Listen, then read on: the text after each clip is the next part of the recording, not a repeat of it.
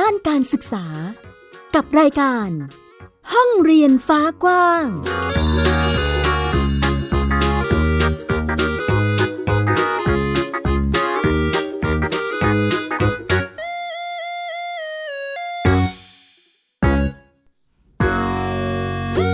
สวัสดีค่ะคุณผู้ฟังต้อนรับคุณผู้ฟังทุกท่านค่ะเข้าสู่รายการห้องเรียนฟ้ากว้างนะคะพบกับดิฉันอัยดาสนศรีเช่นเคยเป็นประจำทุกวันอาทิตย์เวลา 7:00 นกับวิทยุไทย PBS ค่ะ www.thaipbsradio.com นั่นเองนะคะหลากหลายช่องทางนอกจากเว็บไซต์ของเราแล้วยังสามารถฟังผ่านแอปพลิเคชัน Thai PBS Radio ได้ด้วยทั้งระบบ iOS แล้วก็ระบบ Android เลยนะคะหรือจะฟังรายการย้อนหลังก็ได้ติดตามกันได้ผ่านแอปพลิเคPodcast นั่นเองค่ะวันนี้ห้องเรียนฟ้ากว้างมีหลายเรื่องเลยทีเดียวนะคะเรียกได้ว่าเป็นการเรียนรู้ที่อยู่ในยุคที่เราจะต้องปรับตัวกันมากขึ้นมีปัญหาหลากหลายเกิดขึ้นในสังคมของเราไม่ว่าจะเป็นปัญหาด้านการเมืองสิ่งแวดล้อมนะคะหรือแม้แต่วิถีชีวิตแต่ว่าเรื่องของการเรียนการศึกษาเนี่ยเข้าไปมีส่วนเกี่ยวข้องนะคะในทุกมิติเลยก็ว่าได้ค่ะวันนี้พูดถึงเรื่องของปัญหามลพิษกันดีกว่าในช่วงสัปดาห์ที่ผ่านมาเนี่ยคนในกรุงเทพมหานครรวมไปถึงปริมณฑลพื้นที่ภาคเหนือเองก็ตามหรือแม้แต่ในพื้นที่ภาคอีสานในบางส่วนประสบกับปัญหามลพิษหรือว่าฝุ่นควัน PM 2.5 ค่ะคุณผู้ฟังมันส่งผลต่อปัญหาสุขภาพกับหลายๆท่านเลยทีเดียวอันนี้อาจจะประเมินจากคนรอบข้างของดิฉันด้วยแล้วก็มีข้อมูลจากทางหน่วยงานที่เกี่ยวข้องด้านสุขภาพเองก็ออกมาบอกว่าตอนนี้เนี่ยประชาชนเองก็เจ็บป่วยและก็ไม่สบายจากปัญหาฝุ่นละออง PM 2.5 เนี่ยมากขึ้นค่ะจึงทำให้หลายๆหน่วยงานนะคะพยายามที่จะหาทางออกพยายามที่จะแก้ไขค่ะว่าจะทำอย่างไรดีให้ประชาชนเนี่ยไม่ได้รับผลกระทบจากฝุ่น PM 2.5 นี้อย่างหน่วยงานที่เกี่ยวข้องนะคะคุณผู้ฟังกระทรวงศึกษาธิการนะที่เกี่ยวข้องกับเด็กๆเนาะเด็กๆตอนช่วงนี้ก็เปิดเทอมทุกคนต้องเดินทางไปเรียนหนังสือใช่ไหมคะยิ่งอยู่ในกรุงเทพมหานครรวมไปถึงปริมณฑลเองแล้วเนี่ยได้รับผลกระทบเต็มๆแน่นอนดังนั้นจึงมีคำสั่งค่ะคุณผู้ฟังไปยังโรงเรียนในสังกัดกรุงเทพมหานครนะคะก็คือมีการสั่งปิดโรงเรียนเพื่อที่จะช่วยป้องกันผลกระทบที่อาจจะเกิดขึ้นกับสุขภาพของเด็กๆนะคะแต่นี่เป็นเพียงการแก้ไขปัญหาในระยะสั้นเท่านั้นค่ะคุณผู้ฟังเราอาจจะยังไม่ได้เห็นการแก้ไขปัญหาของหน่วยงานภาครัฐหรือหน่วยงานที่เกี่ยวข้องออกมามีมาตรการที่เป็นมาตรการในระยะยาวที่มันอาจจะทำให้ฝุ่นเนี่ยมันไม่มากขนาดนี้จนส่งผลกระทบกับวิถีชีวิตของเด็กๆรวมไปถึงประชาชนทั่วไปนะคะแต่พอมาถึงตรงนี้แล้วคุณผู้ฟังขาพูดถึงการใช้ชีวิตในรั้วโรงเรียนเนี่ยมันก็มีหนึ่งโรงเรียนนะที่น่าสนใจเหมือนกันวันนี้หยิบมาเล่าให้ฟังค่ะเป็นตัวอย่างของโรงเรียนเพลิมพัฒนาโรงเรียนนี้เป็นโรงเรียนเอกชนค่ะโรงเรียนนี้ไม่เคยประกาศหยุดเรียนเลยนะคะคุณผู้ฟังหลายคนอาจจะบอกว่าโอ้ก็โรงเรียนนี้เป็นโรงเรียนเอกชนเขามีเงินในการบริหารจัดการนี่ดังนั้นก็คงจะมีศักยภาพในการที่จะแก้ไขปัญหาแหละแต่จริงๆแล้วเนี่ยสิ่งที่ทางโรงเรียนใช้รับมือกับปัญหาฝุ่นเนี่ยนะคะคุณผู้ฟังอันนี้คือปีที่2แล้วนะที่เขามีการคิดค้นขึ้นมา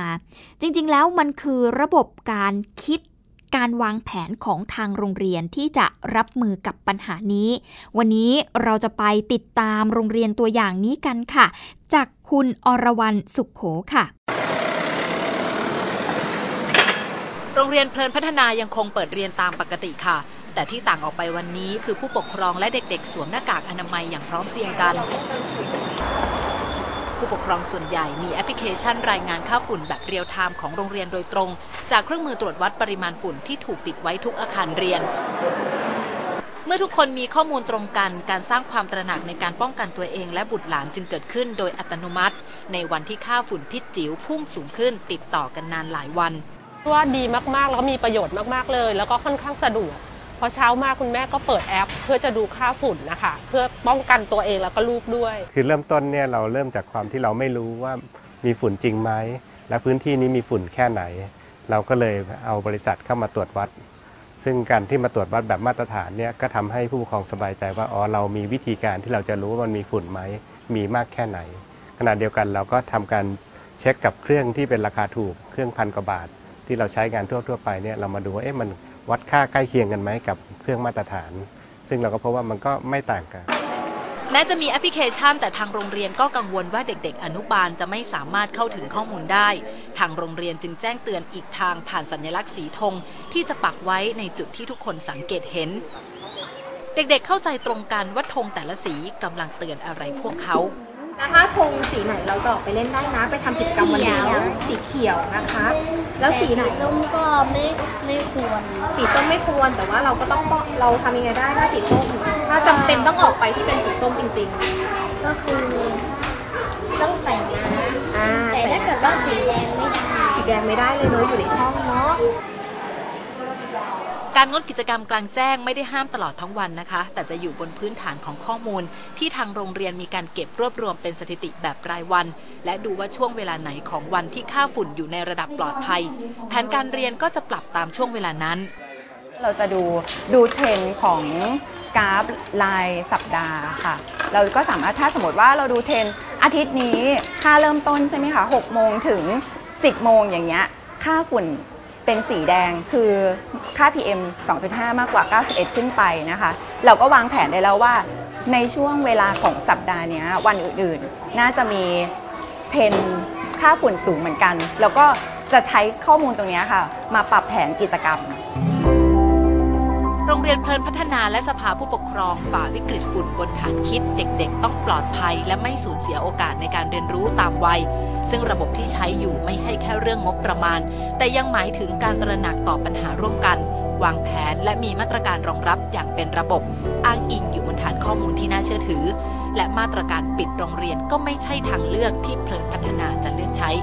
อรวรรณ สุขโข ไทย PBS รายงานนี่คือวิธีคิดและการวางแผนของทางโรงเรียนจึงทำให้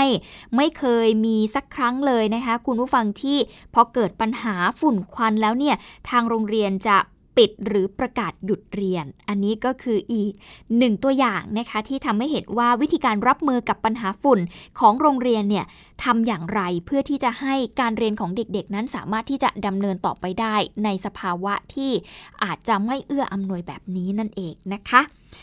นอกจากโรงเรียนนี้แล้วค่ะคุณผู้ฟังไปติดตามอีกหนึ่งพื้นที่กันดีกว่านะไปที่จังหวัดสมุทรสาครค่ะที่นี่ก็ถือว่าเป็นอีกหนึ่งพื้นที่ที่เสี่ยงต่อมลพิษทางอากาศเหมือนกันเนาะเนื่องจากว่ามีโรงงานเยอะนะคะแล้วก็อาจจะมี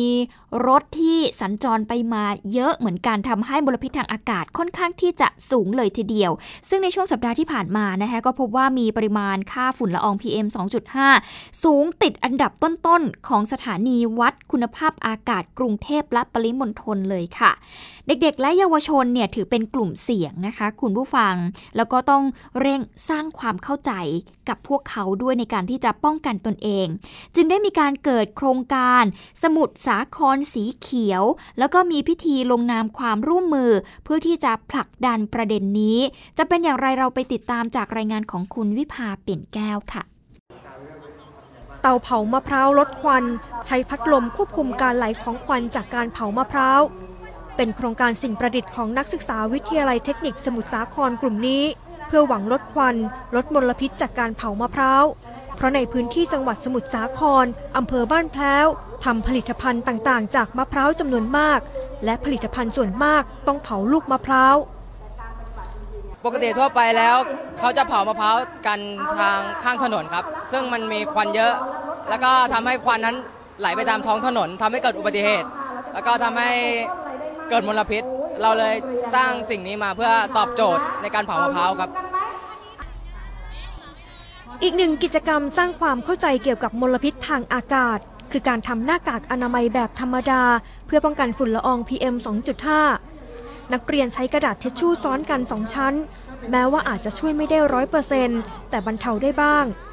นอกจากนี้มีอีกหลายกิจกรรมเพื่อให้เยาวชนได้เรียนรู้เข้าใจปัญหาและผลกระทบจากฝุ่นละออง PM 2.5 ภายในงานอากาศสะอาดเพื่อเยาวชนสมุทรสาครโครงการสมุทรสาครสีเขียวที่เกิดจากความร่วมมือภาคีเฝ้าระวังฝุ่น PM 2.5 ในท้องถิ่นเพราะบริเวณนี้เป็นพื้นที่เสี่ยงมลพิษทางอากาศฝุ่นเนี่ยถือเป็นมลพิษอากาศที่มันเดินทางข้ามพื้นที่ได้มันไม่ใช่ว่ากรุงเทพมีแหล่งกำเนิดอยู่ที่กรุงเทพแค่นั้นแต่ว่ากรุงเทพสามารถที่จะรับผลกระทบจากจังหวัดข้างเคียงได้จังหวัดข้างเคียงก็สามารถที่จะรับผลกระทบจากกรุงเทพและอีกหลายพื้นที่ได้ฝุ่นเนี่ยเป็นอากาศที่มันเดินทางข้ามพื้นที่ได้เพราะฉะนั้นเนี่ยการที่จะมาบอกว่าจากการศึกษาของกรมควบคุมมลพิษว่ากรุงเทพแหล่งกำเนิดฝุ่น PM 2.5 ในกรุงเทพเนี่ยมาจากภาคอุตสาหกรรมเพียง 5% เนี่ยอันนั้นเป็นการอ้างอิงข้อมูลเพียงส่วนเดียวซึ่งมันไม่ใช่ข้อมูลที่สมบูรณ์ถ้ามองในเชิงภาพรวมนะคะเราอยากให้มีการทำงานมากกว่านี้ของหน่วยงานราชการค่ะแม้ว่าปริมาณฝุ่นในจังหวัดสมุทรสาครไม่เข้าขั้นวิกฤตเหมือนที่ผ่านมาแต่ผู้ว่าราชการจังหวัดสมุทรสาครมีมาตรการป้องกันฝุ่นละอองต่อเนื่องระบุว่าสาเหตุหลักของการเกิดมลพิษทางอากาศในจังหวัดสมุทรสาครมาจากการจราจรเช่นการก่อสร้างถนนทำให้รถติดขัดเกิดการเผาไหม้ของเครื่องยนต์การขนส่งอาหารทะเลอีกปัจจัยคือภาคอุตสาหกรรมเช่นโรงงานที่ใช้ถ่านหินเป็นเชื้อเพลิงที่สมุทรสาครเนี่ยเรามีปัญหาเรื่องสิ่งแวดล้อมเนี่ยค่อนข้างเยอะทั้งอากาศทั้งน้ำทั้งมลพิษต่างๆในรูปแบบต่างๆก็ถามว่าเป็นปัญหาหนักใจไหมก็ไม่หนักใจฮะแต่ว่าทั้งหมดนั้นขึ้นอยู่กับความร่วมมือของทุกฝ่ายด้วยจากผลกระทบที่สะสมเรื้อรังในพื้นที่มีพิธีลงนามความร่วมมือการป้องกันและลดความเสี่ยงจากฝุ่นละออง PM 2.5 ระหว่างหน่วยงานราชการระดับจังหวัดและอำเภอองค์กรปกครองส่วนท้องถิ่นสถาบันการศึกษาโรงพยาบาลส่งเสริมสุขภาพตำบลภาคเอกชนและภาคประชาสังคมรวม 23 องค์กรเพื่อเผยแพร่ข้อมูลข่าวสารและให้ความรู้รวมแจ้งเหตุเตือนภัยรวมพัฒนาและจัดทำฐานข้อมูลสุขภาพเบื้องต้นของนักเรียนและบุคลากรที่มีความเสี่ยงวิภา ปิ่นแก้วไทย PBS รายงานต้องสร้างความเข้าใจให้กับเด็กๆในการที่จะรับมือและแก้ไขปัญหารวมไปถึงการสร้างนวัตกรรมใหม่ๆด้วยนะคะเอาละ2เรื่องราวที่เกี่ยวกับเรื่องของปัญหาฝุ่นแล้วก็วิธีการรับมือของทางโรงเรียนแล้วนะคะคุณผู้ฟังเพราะว่าแน่นอนมันส่งผลกระทบต่อเด็กแน่นอนเด็กๆเนี่ยถือว่าเป็นช่วงวัยที่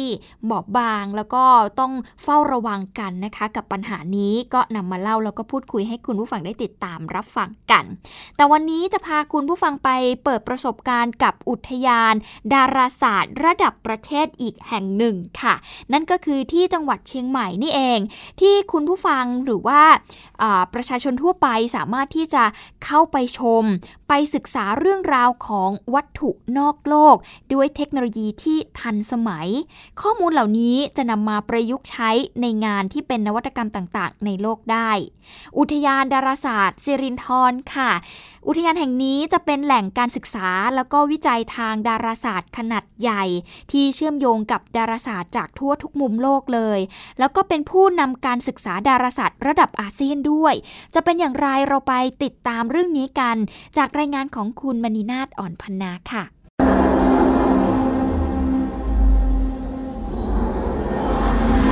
วันนี้นะคะจะพาขึ้นเหนือไปที่จังหวัดเชียงใหม่เจ้า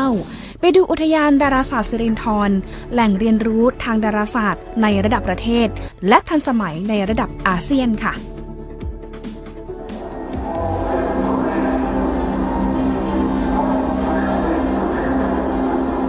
ที่นี่แบ่งเป็นหลายโซนนะคะอย่างเข้ามาในตัวอาคารค่ะจะเห็นนิทรรศการดาราศาสตร์ให้เรารู้จักตัวเองโลกและระบบสุริยะมากขึ้นจากการส่งยานอวกาศหลายลำขึ้นไปสำรวจก่อนหน้านี้และก็มีการส่งข้อมูลกลับมายังโลกอย่างต่อเนื่องจนถึงปัจจุบันนี้ค่ะคุณผู้ชมคะถ้ามาโซนนี้นะคะนอกจากเราจะได้รู้จักดาวเคราะห์ในระบบสุริยะของเราแล้วนะคะเรายังได้รู้จักในเรื่องของยานอวกาศที่ขึ้นไปสำรวจดาวเคราะห์แต่ละดวงด้วยค่ะอย่างเช่นดวงอาทิตย์นะคะที่มียานอวกาศโซโฮที่ไปสำรวจมาตั้งแต่ปี 2538 ค่ะซึ่งยานแต่ละลำนะคะที่ขึ้นไปสำรวจนั้นเกิดขึ้นภายใต้ความร่วมมือจากนานาชาติค่ะ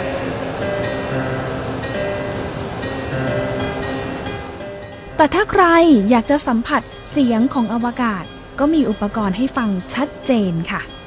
แม้ว่าเสียงนั้นจะไม่สามารถผ่านอวกาศไปได้นะคะแต่ว่าด้วยความเก่งความเจ๋งของนักวิทยาศาสตร์นักดาราศาสตร์และก็นักดนตรีค่ะที่ร่วมมือกันภายใต้โครงการ System Sounds นะคะได้มีการแปลงลักษณะของการโคจรของดาวเคราะห์รอบดาวฤกษ์มาแปลงเป็นเสียงดนตรีให้เราได้ยินกันค่ะเขาบอกว่ายิ่งดาวเคราะห์โคจรรอบดาวฤกษ์เร็วเท่าไหร่เสียงก็ยิ่งจะแหลมขึ้นเท่านั้นแต่ว่าถ้าโคจรช้าลงเสียงก็อาจจะค่อยๆทุ้มลงไปด้วยค่ะจนกลายเป็นเสียงเพลงที่เราได้ยินกันแบบนี้นะคะเดี๋ยวลองไปฟังกันอีกรอบนึงนะคะ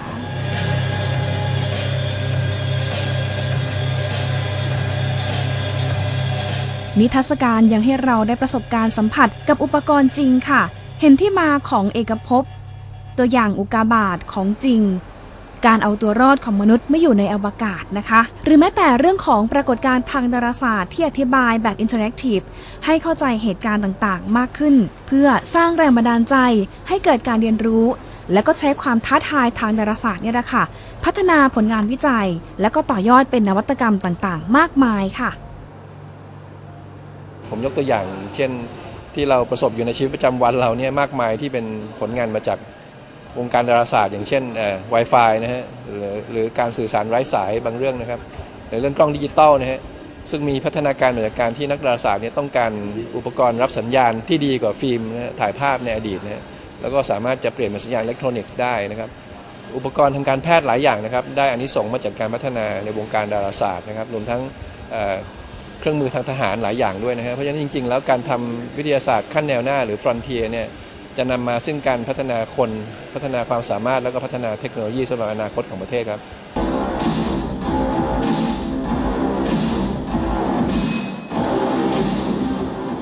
และนี่ก็เป็นอีกไฮไลท์ของการเรียนรู้ที่ผ่านการชมภาพยนตร์จากท้องฟ้าจำลองค่ะมีการฉายภาพด้วยระบบดิจิทัล360 องศาความคมชัดสูงมากถึงระดับ 8K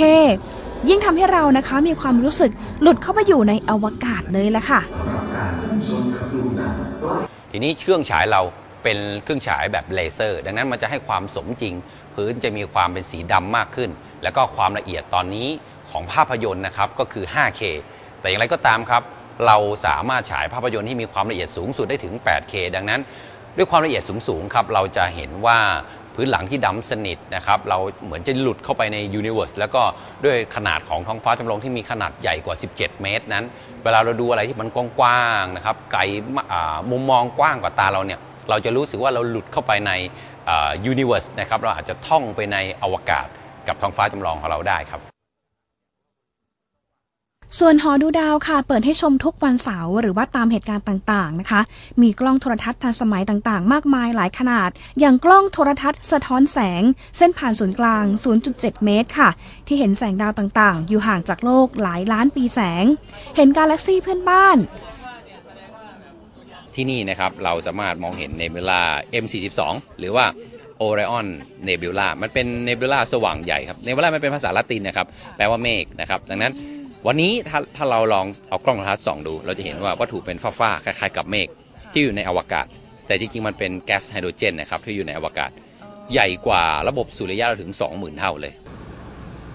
นี่เป็นอีกหนึ่งแห่งของการศึกษาค้นคว้าวิจัยทางดาราศาสตร์ขนาดใหญ่ระดับประเทศและมีความเชื่อมโยงกับดาราศาสตร์ทั่วทุกมุมโลกเพื่อเป็นผู้นำการศึกษาดาราศาสตร์ในระดับอาเซียนความท้าทายทางดาราศาสตร์เนี่ยแหละค่ะจึงเป็นอีกก้าวสำคัญค่ะที่จะพัฒนาศักยภาพของมนุษย์ให้มีเพิ่มขึ้นด้วยค่ะ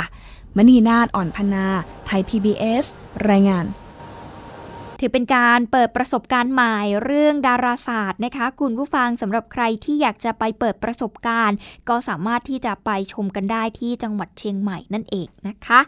เอาล่ะช่วงนี้เราพักกันสักครู่ค่ะช่วงหน้าเรากลับมาติดตามกับอีกหนึ่งหลักสูตรที่เพิ่งจะเปิดใหม่เลยกับมหาวิทยาลัยธรรมศาสตร์นะคะเพื่อที่จะให้เด็กๆที่อาจจะยังไม่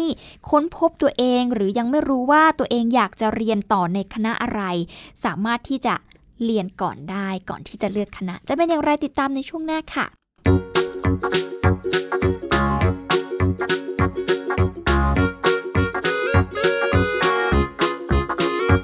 เปิดโลกกว้างด้านการศึกษา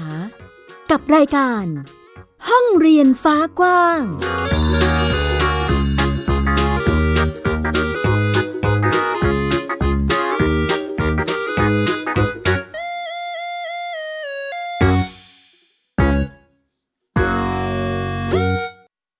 อยู่ที่ไหนก็ติดตามเราได้ทุกที่ผ่านช่องทางออนไลน์จาก Thai PBS Digital Radio ทั้ง Facebook Twitter Instagram และ YouTube Search คำว่า Thai PBS Radio แล้วกดไลค์หรือ Subscribe แล้วค่อยแชร์กับคอนเทนต์ดีๆที่ไม่อยากให้คุณพลาดอ้อเรามีให้คุณฟังผ่านพอดแคสต์แล้วนะ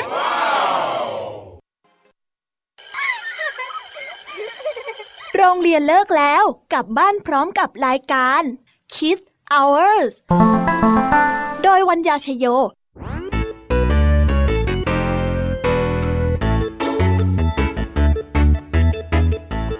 พบกับนิทานคุณธรรมสอนใจ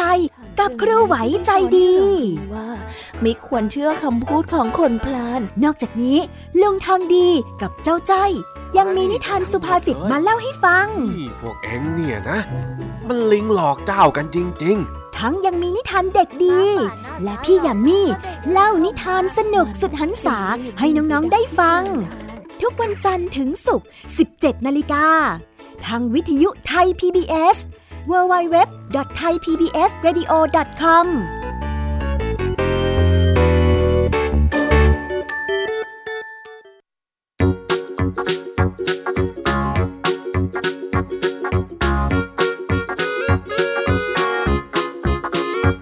เปิดโลกกว้างด้านการศึกษากับรายการห้องเรียนฟ้ากว้าง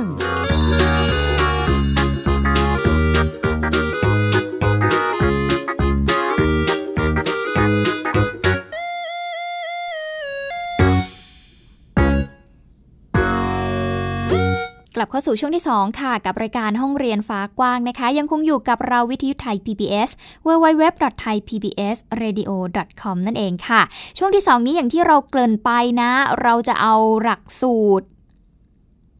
เราจะมาแนะนำหลักสูตรการศึกษาในรั้วมหาวิทยาลัยที่น่าสนใจมาเล่าให้คุณผู้ฟังได้ติดตามรับฟังกันค่ะหลายครั้งเนี่ยอันนี้ต้องคุยกับเด็กๆเนาะหลายครั้งเนี่ยเหมือนกันที่หลายคนอาจจะยังแบบคิดไม่ออกจริงๆว่าจบมัธยมศึกษาปีที่6แล้วเนี่ยอยากจะเรียนต่ออะไรอยากจะเข้าคณะอะไรเพราะว่ายังไม่รู้สึกชอบอะไรสักอย่างเลยแล้วก็ไม่รู้ว่าตัวเองเนี่ยถนัดอะไรชอบอะไรดังนั้นหลายครั้งนะคะทำให้ต้องเลือกแล้วอ่ะเพราะว่ามันจวนแล้วใช่ไหมคะพอจบม.6 มาก็ต้องสอบเข้าเพื่อที่จะไปเรียนต่อในคณะต่างๆนะหลายคนก็เลยเลือกที่จะเข้าอะไรก็ได้ที่เราสามารถยื่นคะแนนได้ไปก่อนละกันค่อยไปว่ากันละกันว่าเราจะเรียนได้ไหมแล้วก็เกิดเหตุการณ์ที่เรียกว่าต้องซิ่วค่ะผู้ฟังซิ่วแล้วก็ไปเรียนคณะใหม่เพราะรู้สึกว่าไปไม่รอดกับคณะนี้หรือว่ารู้สึกไม่ชอบนั่นเองนะคะก็เลยทำให้หลายคนอาจจะรู้สึกว่ามันเสียเวลาเนาะดังนั้นวันนี้ค่ะทางมหาวิทยาลัยธรรมศาสตร์เขาก็เลยเปิดหลักสูตรเอาใจวัยรุ่นเรียนก่อนค่อยเลือกคณะนะคะคัดเอา11คณะหลักสูตรวิชามาให้เรียนกัน3เทอมก่อนที่เด็กๆ เขาจะตัดสินใจว่าอยากจะเรียนอะไรนั่นเองค่ะหลักสูตรที่ว่านี้คือหลักสูตรธรรมศาสตร์ Frontier School นะคะคุณผู้ฟังซึ่งเป็นหลักสูตรรูปแบบใหม่ที่จะเปิดโอกาสให้นักเรียนชั้นม.6 ที่กำลังจะเตรียมเข้าสู่รั้วมหาวิทยาลัยรวมไปถึงเด็กๆที่อาจจะเว้นวรรครอสอบในปีถัดไปนะคะคุณผู้ฟังหมายถึงสอบเข้ามหาวิทยาลัยในปีถัดไปเนี่ยเข้าเรียนได้หรือแม้แต่เด็กซิ่วนะคะเขาก็เปิดโอกาสให้เหมือนกันที่จะเข้าไปเรียนในคณะหลักสูตรวิชาของมหาวิทยาลัยธรรมศาสตร์ซึ่งหลักสูตรนี้เนี่ยเขาจะให้เรียนในระยะ3เทอมแรกก่อนค่ะคุณผู้ฟังก่อนที่จะตัดสินใจว่าจะเรียนต่อในคณะไหนนั่นเองซึ่งมหาวิทยาลัยธรรมศาสตร์นั้นเขามีการตั้งเป้าหมายการเรียนก่อนที่จะเลือกคณะในหลักสูตรนี้นะคะก็คือมันจะช่วยให้เด็กๆเนี่ยเขาสามารถรู้ได้ว่าตัวเองเนี่ยอยากจะเรียนคณะอะไรตรงตามความต้องการของตัวเองจริงๆโดยให้พวกเขาเนี่ยทดลองเรียนก่อนซึ่งอย่างที่ดิฉันบอกไปคัดมา11คณะหลักสูตรต่างๆนะคะ